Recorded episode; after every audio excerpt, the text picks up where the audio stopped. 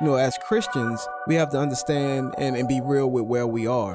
That's what we have to see first, individually. And what where our mindset is and what we desire. Airing the Addisons. I think what God is really calling us back to, it's those individual personal revivals in our own lives where we're like, oh Lord, what have we done? We have minimized you. Promoting truth, wisdom, and empowerment. As the church, man, we should be on the forefront Yes. of making disciples, of indoctrination and godly things. If we don't train our kids, they will not be able to stand.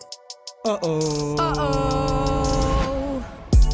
Well, greetings everyone. This is once again guest host, guest host for Airing the Addisons, Dr. Matt Ayars, president of Wesley Biblical Seminary, and it's good to be back with you today. Uh, today, what I'd like to talk about is a bit, just a bit about the Holy Spirit, or what we say, what we call in our seminaries, uh, the technical term for this is pneumatology, the study or thought regarding the Holy Spirit.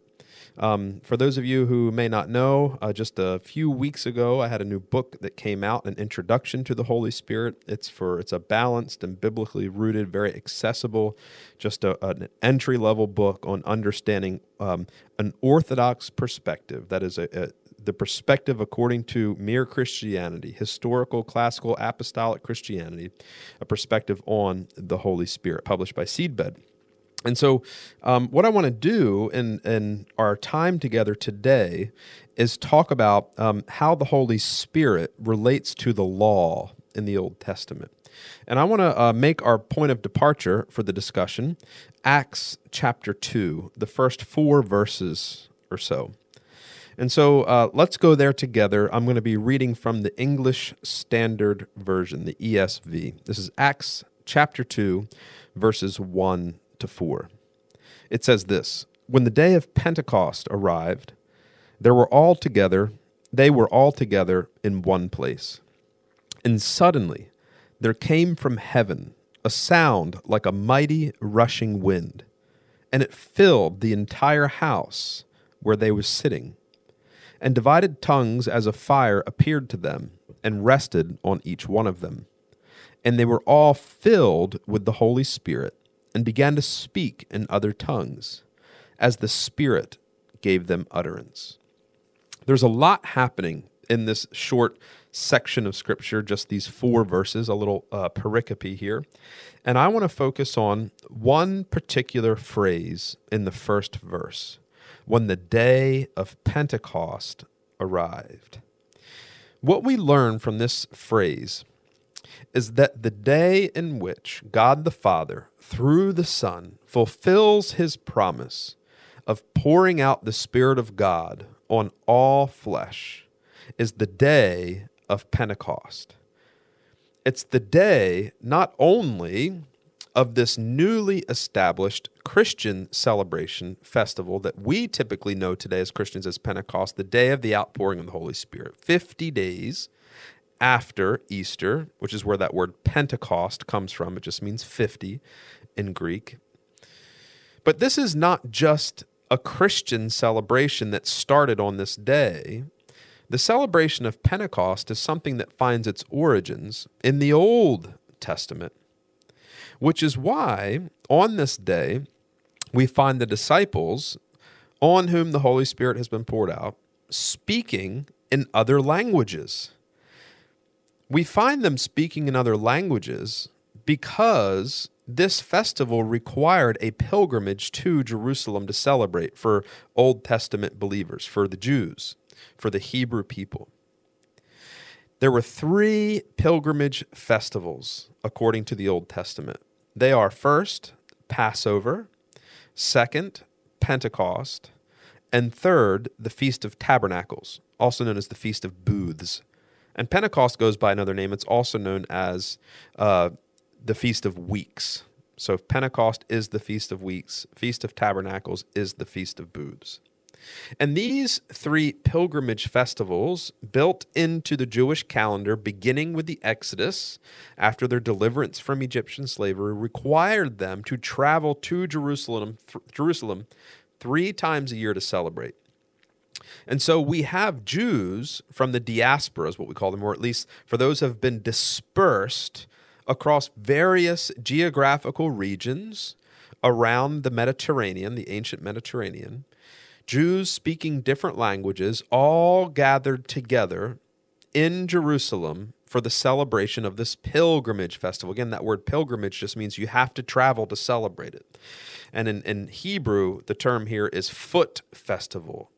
That is, you have to travel by foot, or at least travel to get there to celebrate. This is not something that you could just celebrate in your homes, like on Sabbath, where you were. No, you have to all gather together. These are also called the ingathering festivals.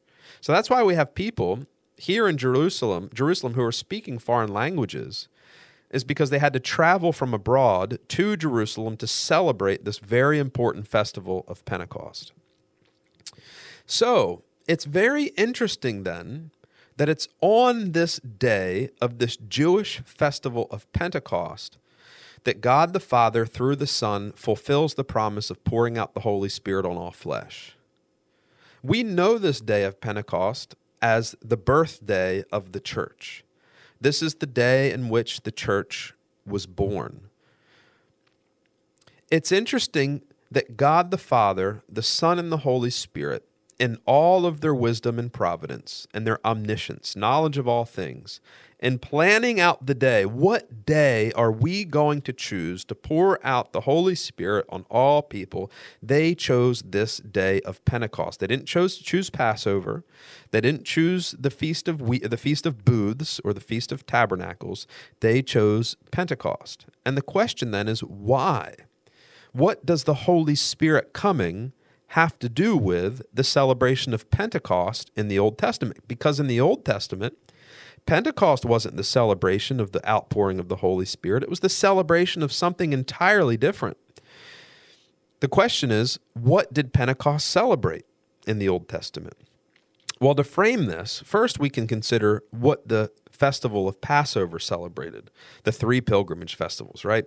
And each of the three pilgrimage festivals, Passover, Pentecost, and the Feast of Booths, were all associated with two different things. One the agricultural calendar, and two, deliverance from Egyptian slavery.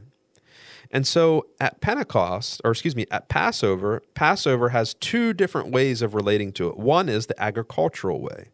This is the starting of the harvest of barley.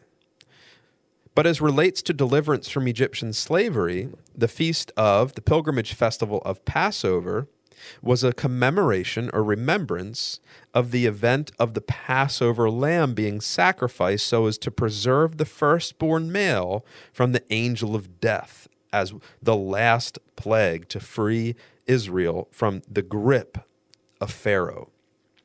And so, as they celebrate Passover, yes, there's this agricultural dynamic, but there's also this religious or theological dynamic of remembering God's rescue.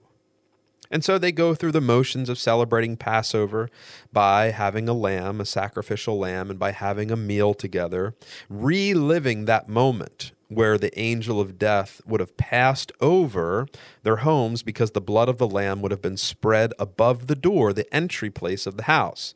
And the imagery that we have here is that the angel of death was sent out from heaven to kill the firstborn male. But as he came to the, the homes of the Hebrew people, to see blood on the doorpost, they would have, the angel of death death would have seen that a substitute was given on behalf of the firstborn. Death has already visited this house, but in on the lamb and and substitute for as a substitute for in place of the firstborn. And so the angel of death then would not enter in. And of course, we know this as Christians that this is a foreshadowing of Jesus' substitutionary death on our behalf right? And we could talk more about the deeper theology of atonement and substitutionary atonement and what the New Testament teaches us about Jesus as the true fulfillment of the Passover. But our focus today isn't the Passover, it's Pentecost. But before we get to Pentecost, let me talk about the other pilgrimage festival, which is the festival of the Feast of Tabernacles or Booths. The festival the Feast of Tabernacles, on an agricultural level, was the celebration of the first fruits of the fruit harvest. You have the grain harvest in uh, summertime, and you have the fruit harvest in the fall. And so they would celebrate, according, this is what scripture tells us. This is not just extra biblical. This is the Bible itself tells, God instructs the people of God to celebrate the fruit harvest by observing the Feast of Booths. But also they celebrated the Feast of Booths to commemorate the time in which the ancient Israelites were wandering in the wilderness after deliverance from Egyptian slavery. And constructing these little booths, or also known as these little tabernacles, was a reminder of God's provision for the Israelites during their wilderness wanderings.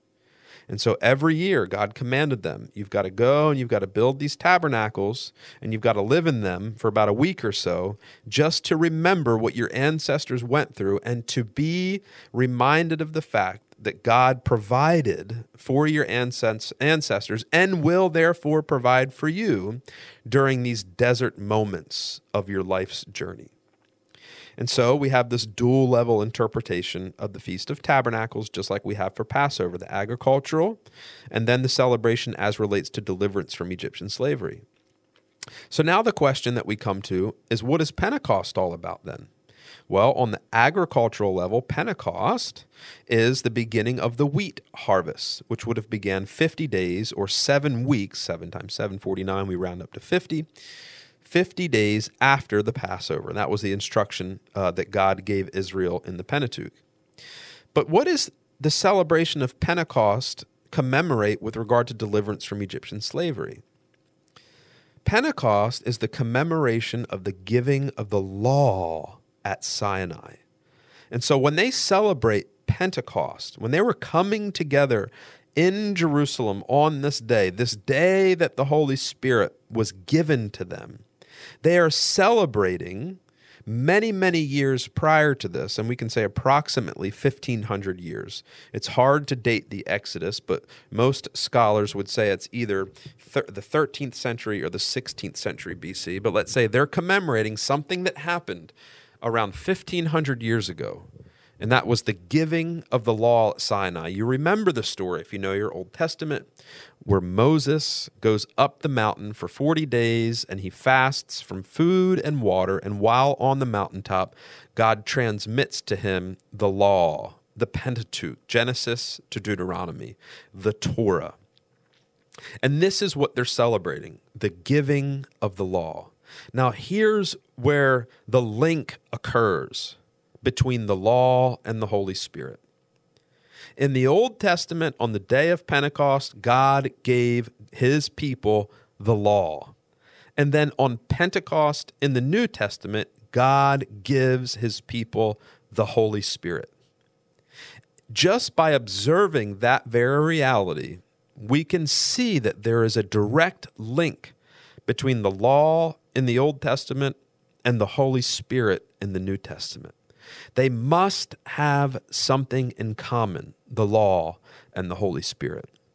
And what I want to do for the rest of our time together is expound upon the commonalities between the law in the Old Testament and the Holy Spirit in the New Testament.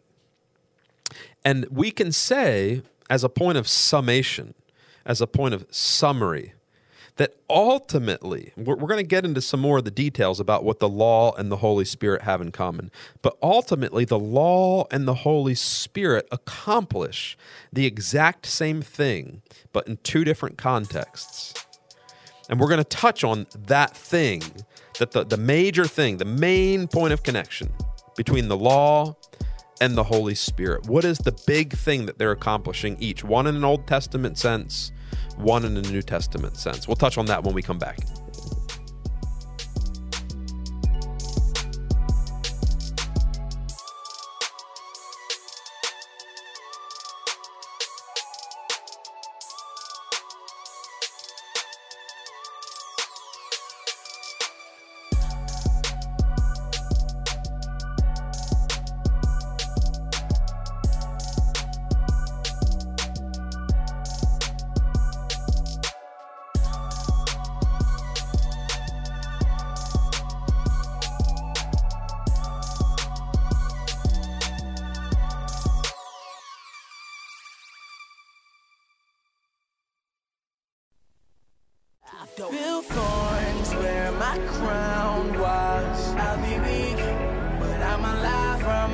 Dust until dawn. Yeah, I'll survive, cause I got sweet victory.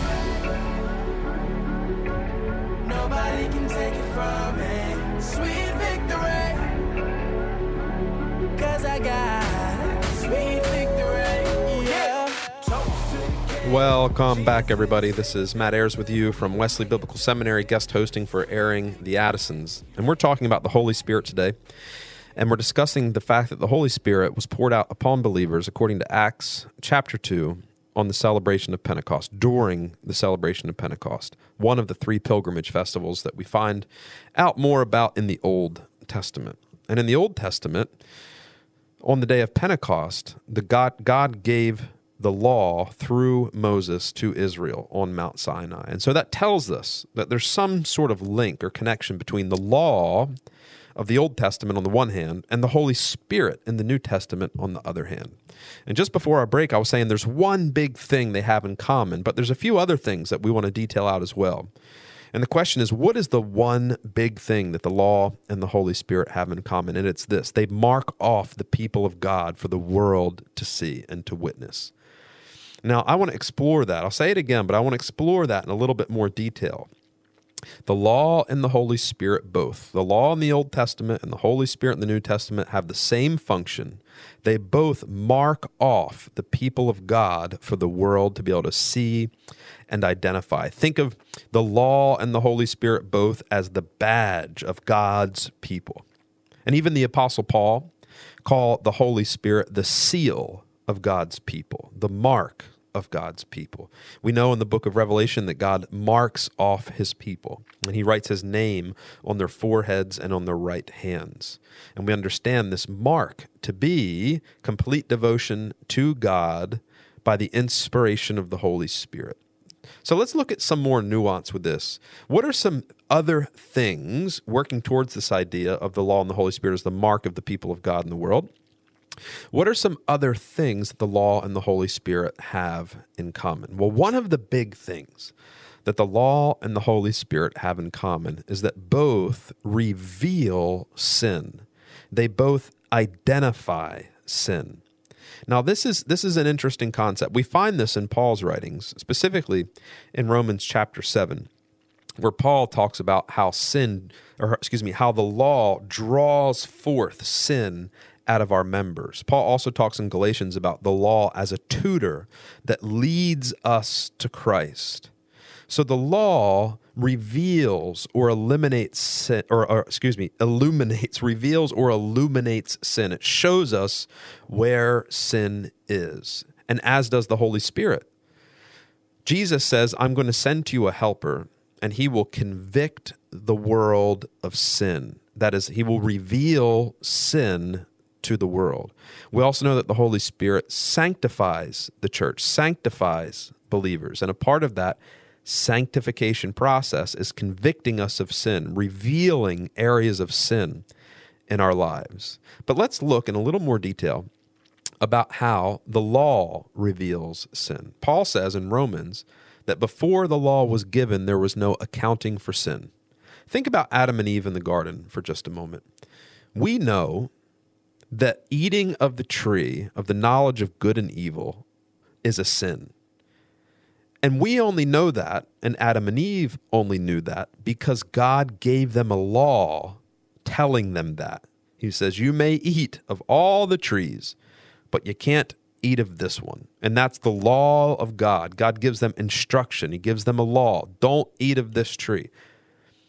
And that law then identifies what sin is. Sin would be rebellion against God, doing that which is contrary to God's instruction, and eating of the tree. Now let's look, that's just one, like the first example of the law identifying what sin would be. But we can look then, of course, to the ultimate example of the law in the in the Pentateuch in the Old Testament, and that is the Ten Commandments. The Ten Commandments, that is the law, reveal to us what sin is. It would be sin to have another God before God. It would be a sin to make idols. It would be a sin to not honor mother and father. It would be a sin to not obey the Sabbath or observe the Sabbath. It would be a sin to murder, to bear false witness, to covet, so on and so forth. So the law, then, in the form of Ten Commandments, reveals what sin is. Now, let's go a little bit further still in this idea because sin is a really, really devious thing. Sin likes to stay hidden. St- sin lives and thrives in the dark. Sin does not want to be revealed. And so the law, then, in coming in, revealing sin, is helpful to us. As law, this, as sin likes to remain hidden, the result of that reality is oftentimes that we have a misunderstanding of sin or a misdiagnosis of sin. I find that most of the time when I talk to average, you know, the average Christians in the pew, and I was this way for a long time, so I'm, I'm a part of that group.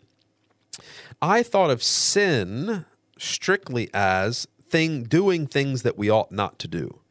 And we call those sins of commission. Doing things that we ought not to do. So when in the 10 commandments when God says, for example, don't commit murder, if we're to commit murder, that's a sin of commission. We're doing things we ought not to do. He says, don't lie or bear false witness. So when we bear false witness, we're doing something we ought not to do. When we commit idolatry, we're doing something God instructs us not to do. When Adam and Eve in the garden eat of the tree, they're doing something that God instructs them they ought not to do. This is called a sin of commission. And my thinking about sin and my definition of sin was really quite limited to that kind of sin, a sin of commission. But if we pay even closer attention as the law helps us by revealing sin, we can see that sin is more than just sins of commission. There are also what's called sins of omission. That is, when we fail to do what we ought to do. And that's a whole other category of sinning. We can look again to the Ten Commandments as an example of this. One of the commandments, the fourth, says, Observe the Sabbath. Well, when we fail to observe the Sabbath, then we are committing a sin. So it's not something we're doing that we ought not do, it's something that we're failing to do that we ought. The same would be true of the command to honor your father and your mother. When we fail to do that, we're sinning. So it's not something that we do that we ought not to, it's something we're failing to do that we ought. The book of James, I think it's chapter 4 verse 7 says when we when we don't do what we ought to do, it is considered a sin. There's lots of these sorts of things, commands in the New Testament that Jesus gives us. For example, Jesus says, all authority has been given unto me. This is Matthew 28, verses 19 and 20. Therefore, go and make disciples of all nations, teaching them and baptizing them in the name of the Father and the Son and the Holy Spirit. He gives us a command. And when we fail to carry out that command, it's a sin because we're not doing what we ought to do. Tithing is something God commands us to do. When we fail to do that, we're sinning.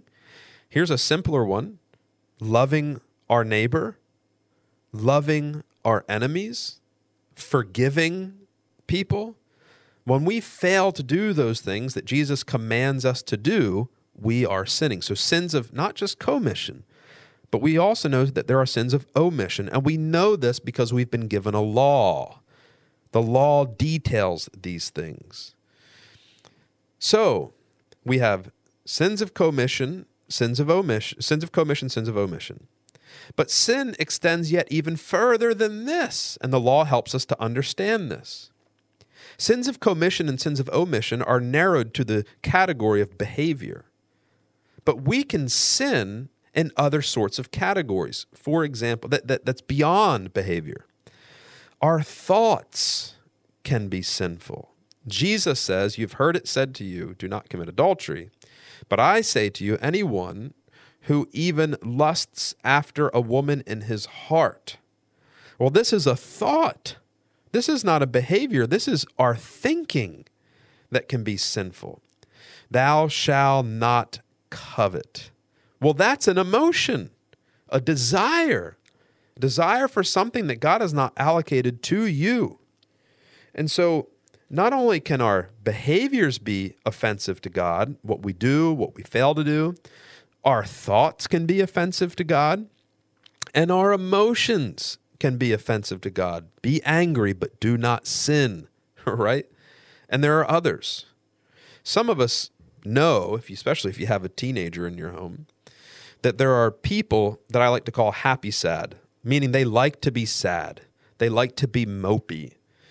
Well, the scriptures tell us that we are to be witnesses and bear and embody the fruit of the Spirit, which is love and joy and kindness, right? And so when we're moping about all the time, we have emotions that are offensive to God and contrary to the emotions that He's commanded us to have. Now, this is a tricky one because oftentimes we think that emotions are just natural. And if they're natural, they must be right. And if they're also natural, there's nothing we can do to control them. And this is where, of course, the doctrine of new birth or regeneration is the antidote to this issue. Well, I can't control my emotions. I can't control when I'm sad. And this is the result of being enslaved to the sin condition, what Paul calls the flesh in the New Testament, in the book of Romans.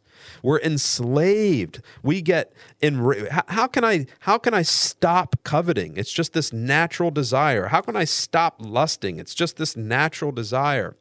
And this is where we acknowledge our complete and utter dependence on Jesus and the Holy Spirit to, to bear in us, to generate inside of us holy emotions.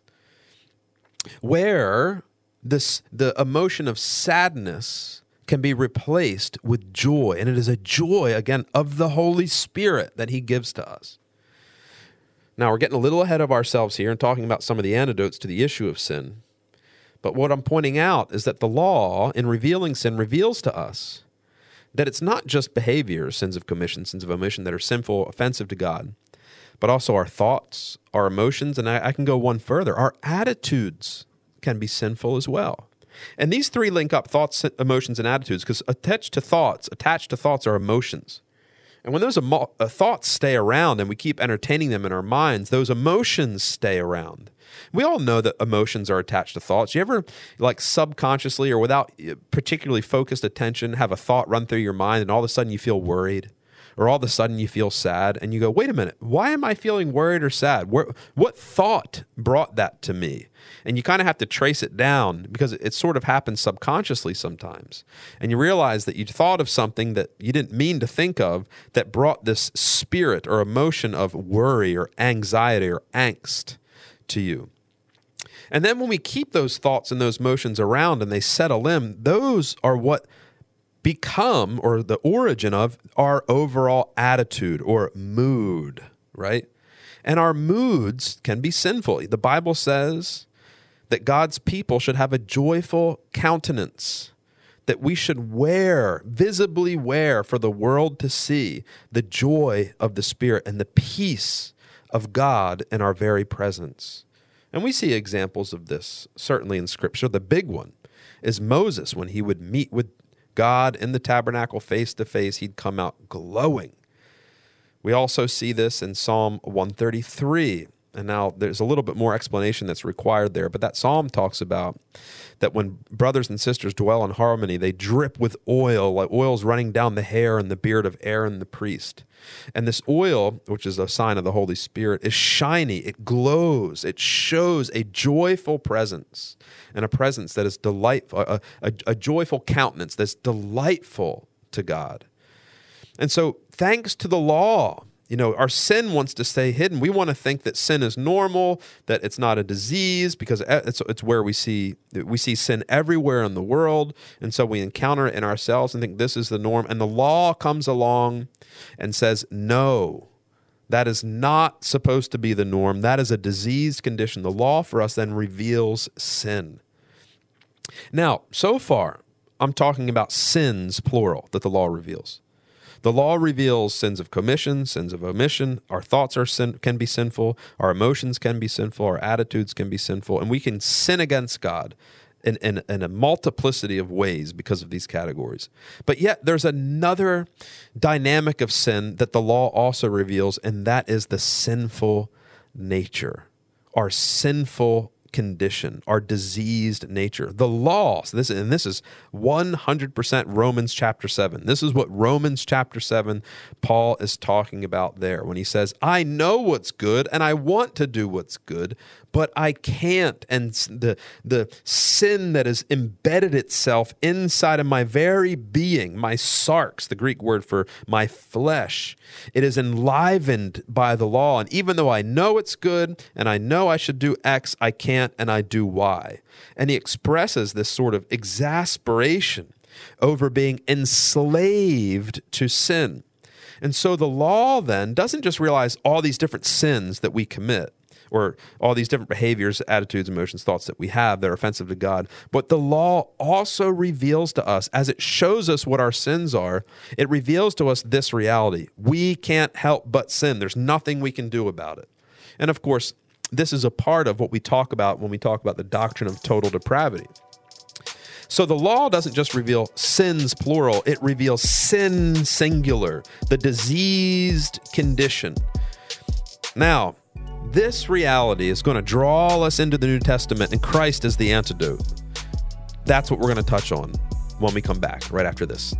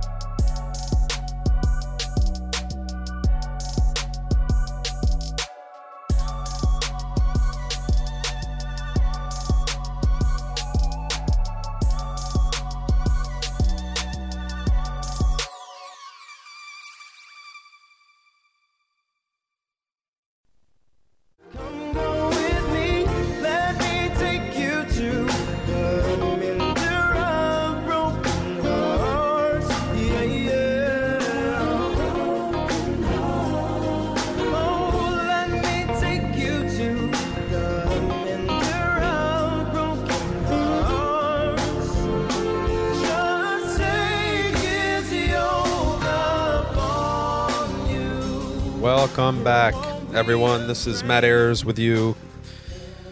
You're a guest host for Airing the Addisons, president of Wesley Biblical Seminary, where we train trusted leaders for faithful churches. Listen, if you like the kind of content that you're hearing, uh, visit us, wbs.edu, wbs.edu. We offer audit courses for anyone. Remember that seminary is not just for your pastors. We have what's called Wesley Institute, where we will walk you over a nine month program through the entire Bible with seminary professors. Uh, we'll also walk you through Christian theology with seminary professors to help you go deeper in your theological knowledge, help you be more effective at defending the faith, understanding church history. We'll just scratch on some of the topics that our degree seeking students will study in the halls of this seminary. So check us out, wbs.edu. Uh, one thing I want to tell you about I'm teaching uh, the book of Psalms starting August 14th. It's a 15 week course, two hours a week. It's live Zoom. It's also recorded. You can watch it later. Come audit the class with us. It's a live interaction time uh, with me, and we will look at the book of Psalms in a way I promise you've never looked at the book of Psalms before. All right, so moving forward, we're talking about the relationship between the Holy Spirit and the law. And we said that the Holy Spirit and the law both reveal sin. And then we kind of took a bit of a dive on what sin is. We talked about sins of commission, things we do that we do that we ought not to, things of sins of omission, things that we don't do that we ought. We also said that the law reveals that our our thoughts can be sinful, attitudes can be sinful, and our emotions can be sinful. But we also said, as we moved into our break, the last thing we said is that the law also reveals that there's this other dynamic to sin. That sin isn't just these behaviors, sin is deeply embedded in our nature. The law reveals that not only are we sinners, but that we have a sinful nature. And I said this is what Paul is talking about in Romans 7 that we're enslaved to sin, even when the law reveals to us the way to behave, the way to think, the way to feel that honors God, God's original design for you and I as his image bearers, when we know it's been laid out plainly before us in the law, we can't do it. And then Paul says in Galatians that the law is a custodian leading us to Jesus. And this is exactly how.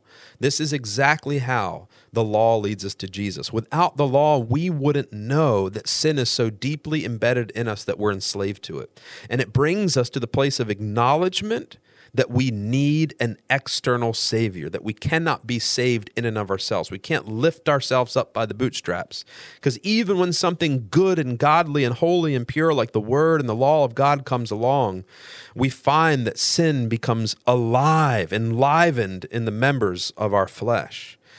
And it makes us, like Paul in Romans 7, say, What can I do? How can I be, be delivered from this body of sin and death? So without the law, we wouldn't know. We would ha- fail to acknowledge that we have need for rescue. And that's where he says, Thanks be to God for Jesus Christ. And he moves into Romans chapter 8 For there is therefore now no condemnation for those who are in Jesus. And yes, he's talking about condemnation from the guilt of sin. Jesus has washed away the guilt of sin. We are declared innocent. But he's also talking about freedom from the power of sinning because of being filled with the Holy Spirit. And so, the law reveals sin. The law guides us to Jesus. And likewise, the Holy Spirit reveals sin. As I said, Jesus says, I will send to you a helper, an advocate, a paraclete, one who will come alongside of you, and he will convict the world of sin. But here's the thing here's the key difference, one of the key differences between the law and the Holy Spirit. The law is external, the Holy Spirit is internal. The law simply reveals sin to us. But the Holy Spirit reveals sin to us by convicting us of sin, but also empowers us to overcome that sin. He is the igniting fire, the presence of Christ within.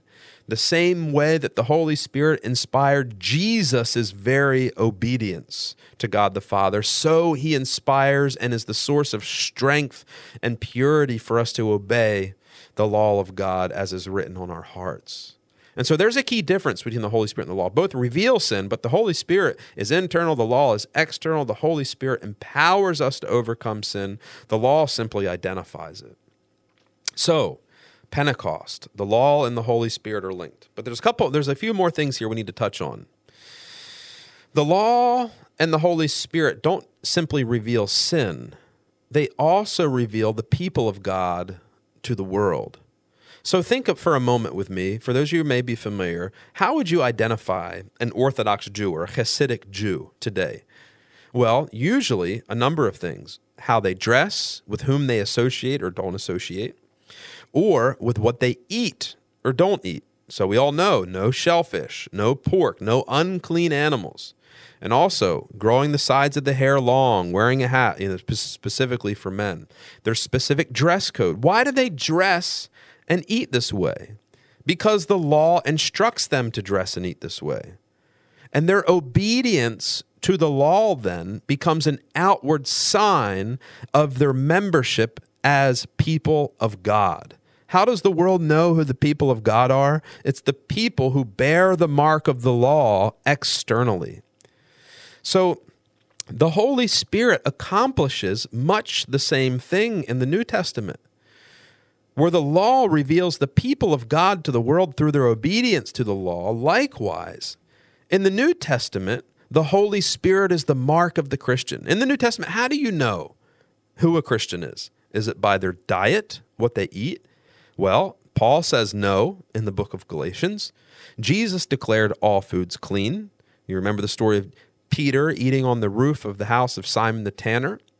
And he says, Take up and eat. He says, Lord, I can't do that. I've never eaten unclean things. Says, That which I have declared clean is clean indeed.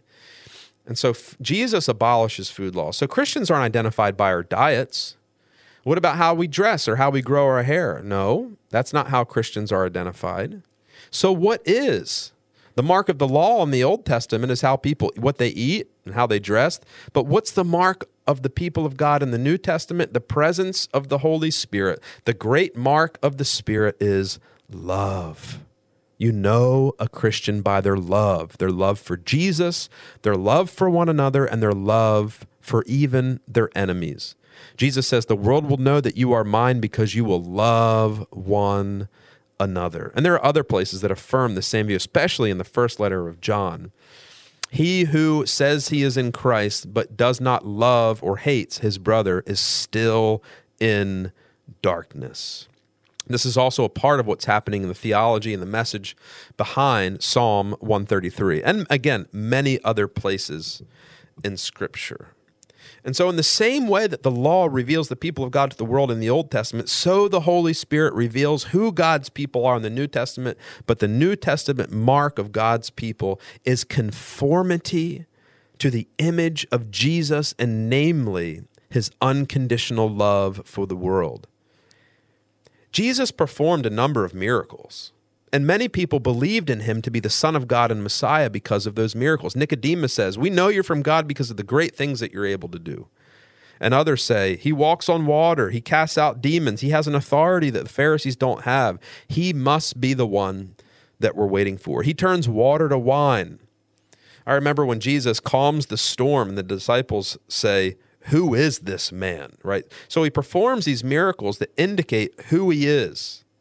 But the greatest sign of Jesus' identity as the eternally begotten Son of God and the Son of Man, that is, humans as they were always intended to be, as God's image bearers, the perfect imprint of the nature of God, the greatest sign is his death and his resurrection.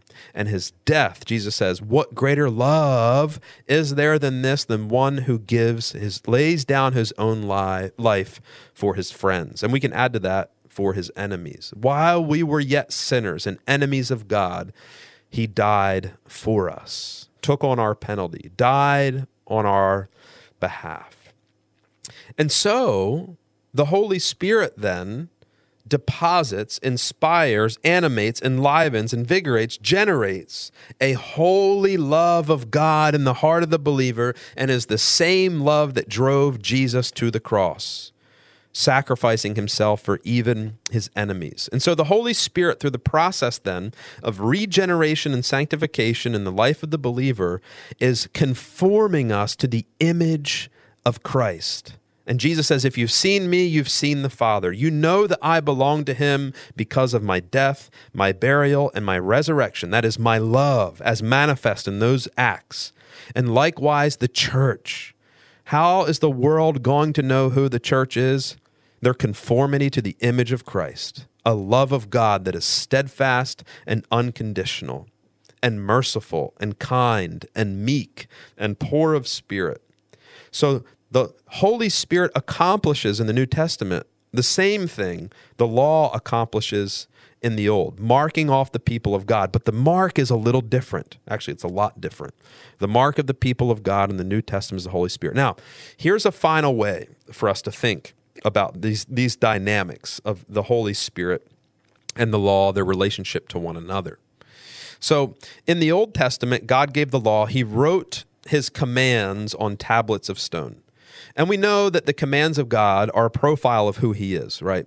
We can just observe the sorts of things that he commands and draw conclusions about who he is. So when he says, you know, be faithful, don't commit adultery, that tells us that he is a faithful God and loves faithfulness. And when he says, honor your father and mother, it tells us that he likes to lift up the sanctity uh, and the holiness of life as manifests inside of the family. When he says, don't muzzle the ox, while he treads. He's compassionate and suffers with those who suffer. When he says, Leave the edges of your field for the orphans and the widows, don't collect it all, be generous. Again, that tells us of his compassion.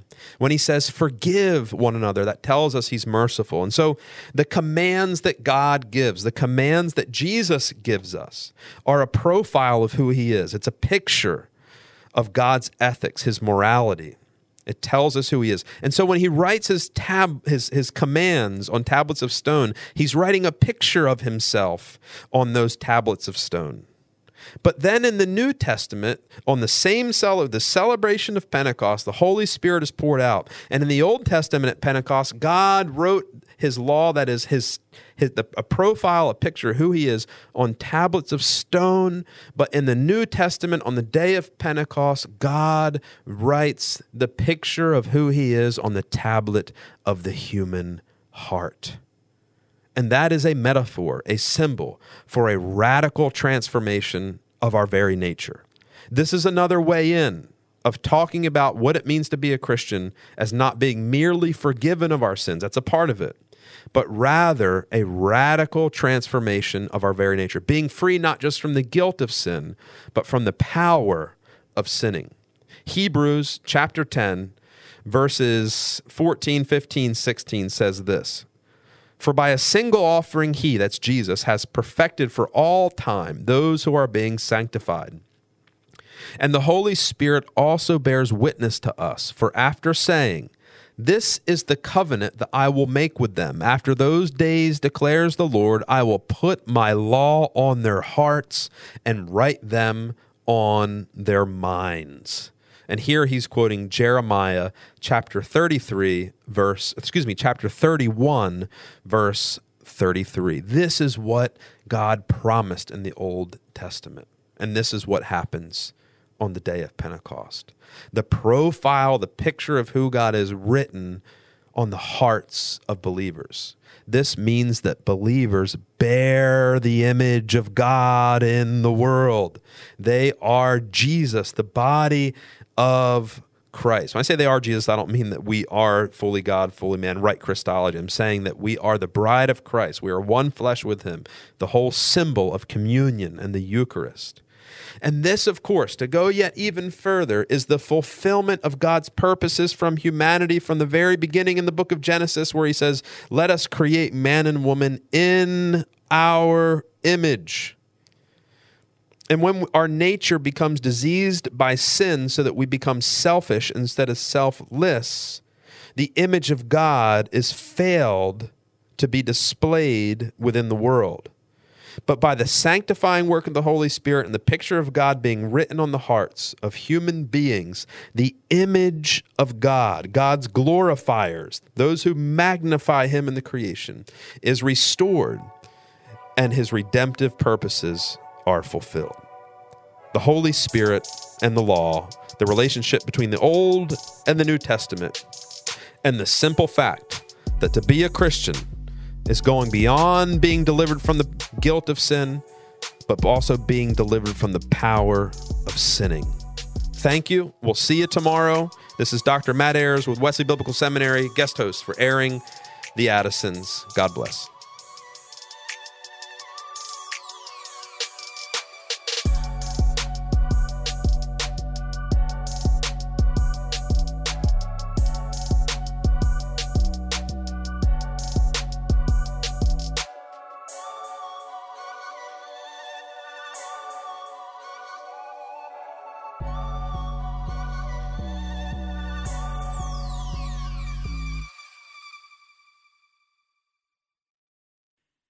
The views and opinions expressed in this broadcast may not necessarily reflect those of the American Family Association or American Family Radio.